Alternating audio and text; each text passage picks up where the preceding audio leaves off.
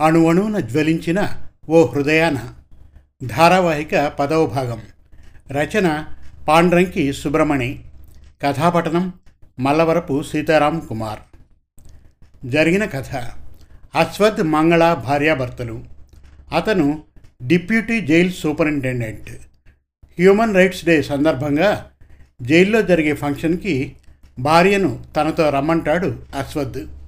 అక్కడ మంగళ అనుకోకుండా తన పాత స్నేహితుడు పవన్ని చూసి ఆశ్చర్యపోతుంది. మైనర్ బాలికపై అత్యాచారం కేసులో తను అరెస్ట్ అయినట్లు చెబుతాడు పవన్. భర్త దగ్గర పవన్ ప్రస్తావన తేవడానికి ప్రయత్నిస్తుంది మంగళ. ముఖాన్ని చూసి ఖైదీల మనస్తత్వాన్ని అంచనా వేయలేమని భార్యతో అంటాడు అశ్వద్. మూడు రోజులాగి మళ్ళీ పవన్ ప్రస్తావన తెస్తుంది మంగళ. తల్లిని చూడాలంటూ పుట్టింటికి బయలుదేరుతుంది. తాను లాయర్గా ప్రాక్టీస్ చేయాలనుకుంటున్నట్లు. అందుకోసం కొద్ది రోజులు తన గురువుగారి వద్ద జూనియర్గా చేరబోతున్నట్లు చెబుతుంది. భర్తతో తాను రాసిపెట్టి వచ్చిన ఉత్తరం చదవమంటుంది మంగళ. పవన్ కేస్ టేకప్ చేయబోతున్నట్లు అందులో రాసి ఉంటుంది మంగళ. పవన్ అరెస్ట్కి కారణమైన శ్రీ నిత్యను కలుస్తుంది. ఇక అణువణువున జ్వలించిన ఓ హృదయాన ధారావాహిక పదవ భాగం వినండి. మరి నన్ను ఇప్పుడేం చేయమంటారు? నా వల్ల ముఖ్యంగా నేను ఇచ్చిన తప్పుడు స్టేట్మెంట్స్ వల్ల పవన్కి చాలా కష్టం కలిగింది మేడం. అంది శ్రీనిత్య. నువ్విప్పుడు తెగించి నీ తండ్రిని ఎదిరించి అంతా నీ సమ్మతితోనే జరిగిందని అఫిడవిట్ చేసినా దానికి అంత ప్రభావం ఉండకపోవచ్చు. అప్పటి అఫిడవిట్కున్న ఎఫెక్ట్ నువ్వు మైనర్గా ఉండడమే. ఇక మీ నాన్న ఎలాగూ కేసు విత్డ్రా చేసుకోడు కాబట్టి మనకు మిగిలిన దారి ఒక్కటే ఉంది. నీకు పవన్కి మధ్య సాగిన సంబంధం గురించి మీ ఇంట్లో వాళ్ళకు తెలుసున్నది నిరూపించగలగాలి. ఇది చాలా క్లిష్టమైన వ్యవహారమే కానీ ప్రయత్నించే తీరాలి. ఇందులో మా వారి సహాయ సహకారాలు ఉంటాయి. చెప్పింది మంగళ. కాదు మేడం మా సంబంధం గురించి తెలిసిన వారు ఉన్నారు. నన్ను ఎదురింటి ఫ్లాట్లో ఉంటూ ఉన్న పవన్ వద్దకు వెళ్ళకని మా పెద్దమ్మ హెచ్చరించేది. మంగళ కళ్ళు పెద్దవి చేసుకుని చూసి పెద్దమ్మంటే అని అడిగింది. పెద్దమ్మంటే మా డాడ్ మొదటి భార్య. నేను సాధారణంగా ఆమె దగ్గరే ఉంటాను. ఇంకా చెప్పాలంటే మా పెద్దమ్మే నన్ను పెంచి పెద్ద చేసింది. మా అమ్మ ఆఫ్ఘన్ స్త్రీ అని మీకు తెలుసు కదూ? మా నాన్నతో పాలలో నీళ్ళల్లో అన్ని విషయాల్లోనూ అమ్మ కలిసిపోయేది. నాకు నచ్చదని చెప్పినా వినేది కాదు. మంగళ తలుపుతూ ఉండిపోయింది. ఇక తన ముందున్న తదుపరి అంశం జోగయ్య తన కూతురి తరఫున పవన్కి ఎదురుగా వేసిన కేసు వివరాలు సేకరించడం. ఇక అదెంతలో పని? శ్రీనిత్య తనకు చేరువైందిగా ఆ పని ఆమె చేసి పెడుతుంది. ఇక ఆఖరి విషయం శ్రీనిత్య పెద్దమ్మ. తన భర్తకు ఎదురు సాక్ష్యం చెప్పడానికి ముందుకు వస్తుందా? చూడాలి మరి. ప్రయత్నం చేయకుండానే అడుగులో హంసపాదుల వీలు పడదని డీలా పడిపోతే ఎలా? మనోతత్వ అధ్యయనంలో అమిత ఆసక్తి గల మంగళకు మొదటి దశలోనే సానుకూల అంశం లభించింది. అంతో కొంత జోగయ్యకు క్రిమినల్ ప్రపంచంతో సంబంధం ఉండే తీరాలి. ఏదో ఒక సందర్భంలో అతడి మితిమీరిన చర్యలు అతడికే వ్యతిరేకంగా తిరగబడే అవకాశం లేకపోలేదు. ముళ్ళుని ముళ్ళుతో తీయాలంటే తన మనస్తత్వానికి అతీతంగా కొంచెం గుచ్చే తీరాలిగా. ఇక కాస్తంత ముందుకు సాగి చెప్పాలంటే మరొక అనుకూల అంశం ఏమంటే పవన్ కుమార్ తనకు అన్యాయం జరిగిందని లోలోన ఆవేశానికి లోనై జైలు నుండి బయటకు వచ్చిన తర్వాత శ్రీనిత్య పని పడతానని కోపావేశంలో శ్రీనిత్యను అది చేస్తాను ఇది చేస్తానని బెదిరింపులకు పాల్పడకపోవడం. అలాగానే రికార్డ్ అయిందంటే అది పవన్ కుమార్కి వ్యతిరేకంగా మరొక నేరంగా పరిణమించవచ్చు. ఇంతవరకు అలా జరగకపోవడం ఒక విధంగా గుడ్డిలో మెల్ల. అక్రమ మార్గాన చట్టవిరుద్ధంగా లోపలి ఖైదీలకు గ్యాంగ్స్టర్లకు సెల్ ఫోన్లు అందిన వ్యవహారాన్ని రాష్ట్ర స్థాయిలో ఆరా తీసే ప్రక్రియను జైలు శాఖ సూచన ప్రకారం హోమ్ మినిస్టరీ సిఐడి స్పెషల్ బ్రాంచ్కి అప్పగించింది అంతటితో అది అక్కడ ఆగదని సున్నిత హృదయుడు వ్యవహార దక్షత గలవాడు అయిన అస్వద్కి తెలుసు. ఆ విచారణ అలా సాగుతున్నప్పుడే సిబిఐ కూడా మధ్యలోకి దూసుకురావచ్చన్నది అతడికి తెలుసు.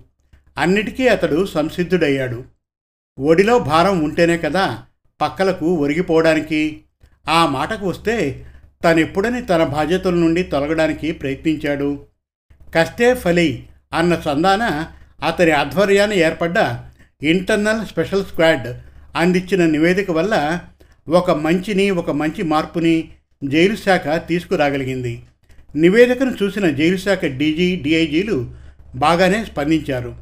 జైలు మాన్యువల్లో ఉన్నదా లేదా అన్నది చూడకుండా మరుచూపుకి వెళ్ళకుండా ఖర్చు ముఖం కూడా చూడకుండా ఖైదీల సెక్యూరిటీ సెల్స్ వద్ద బ్యారెక్స్ వద్ద మరింత కట్టుదిట్టమైన కట్టడాల నిర్మాణం పూర్తి చేశారు. అంతేకాక జైలు శాఖ ముఖ్య కార్యదర్శి సహకారంతో బడ్జెట్ మైనస్ లెక్కలోకి వెళ్తుందన్నది కూడా ఖాతరు చేయకుండా మొబైల్ ఫోన్ జామర్లు జైలు చుట్టూ ఏర్పాటు చేశారు. ఈ కారణాన ఇవన్నీ జైలు సూపర్వైజరీ అధికారులకు సానుకూల అంశాలుగా మారాయి.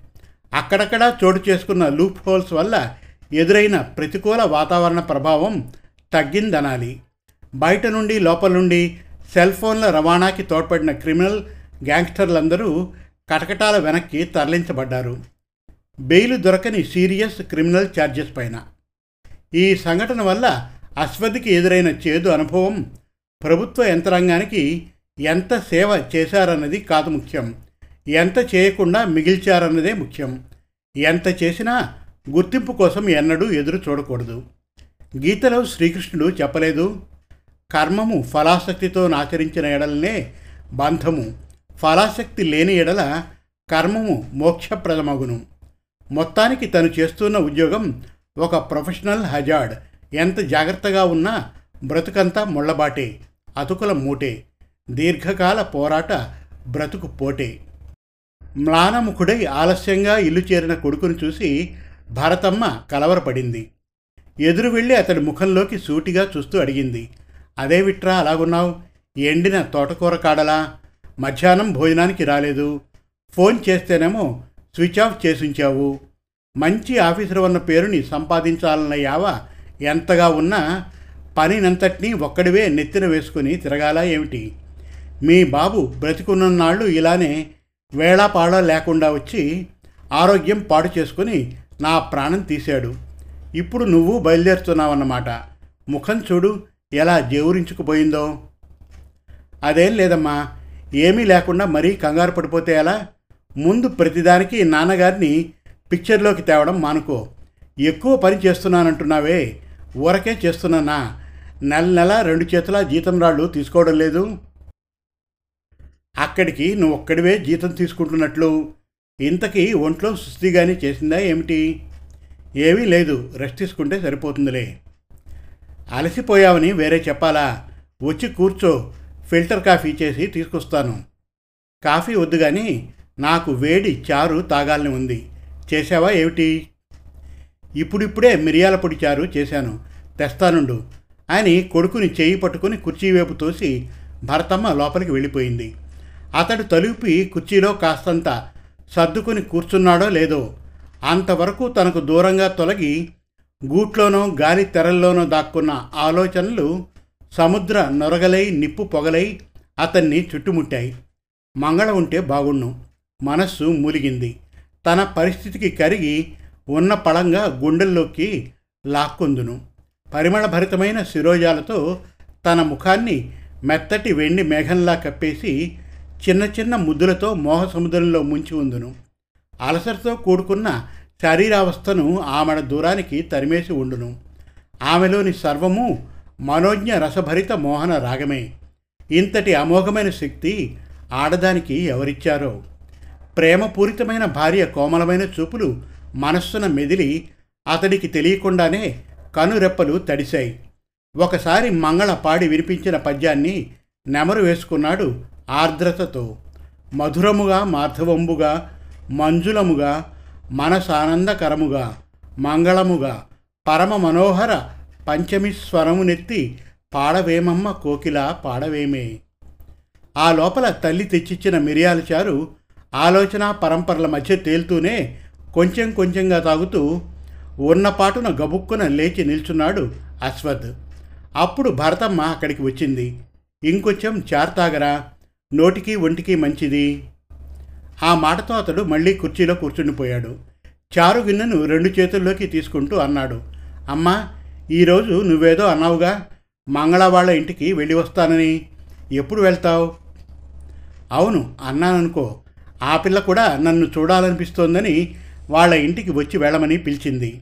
మరి తీరిక చిక్కద్దు.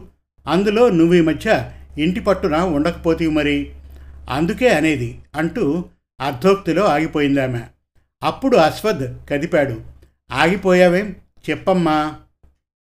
మరేం లేదురా. పరులింట్లో పుట్టి పెరిగిన అమ్మాయితో చూసి మెసలుకోవాలంటాను. ఆ పిల్ల ప్రాక్టీస్ ప్రారంభించడానికి వాళ్ళ గురువుగారి వద్ద ట్రైనింగ్ తీసుకోవడానికి వెళ్ళిందంటున్నావు. అదేదో బార్ కౌన్సిల్ మెంబర్షిప్ పునరుద్ధరించుకోవడానికి కూడా వెళ్ళిందంటున్నావు. వినడానికి అంతవరకు సరే అనుకో. కానీ నా మనసుకు మాత్రం మీ మధ్య ఇంకేదో జరిగిందనిపిస్తోందిరా అశ్వథ్ అతడేమీ అనకుండా చారు తాగుతూ ఉండిపోయాడు.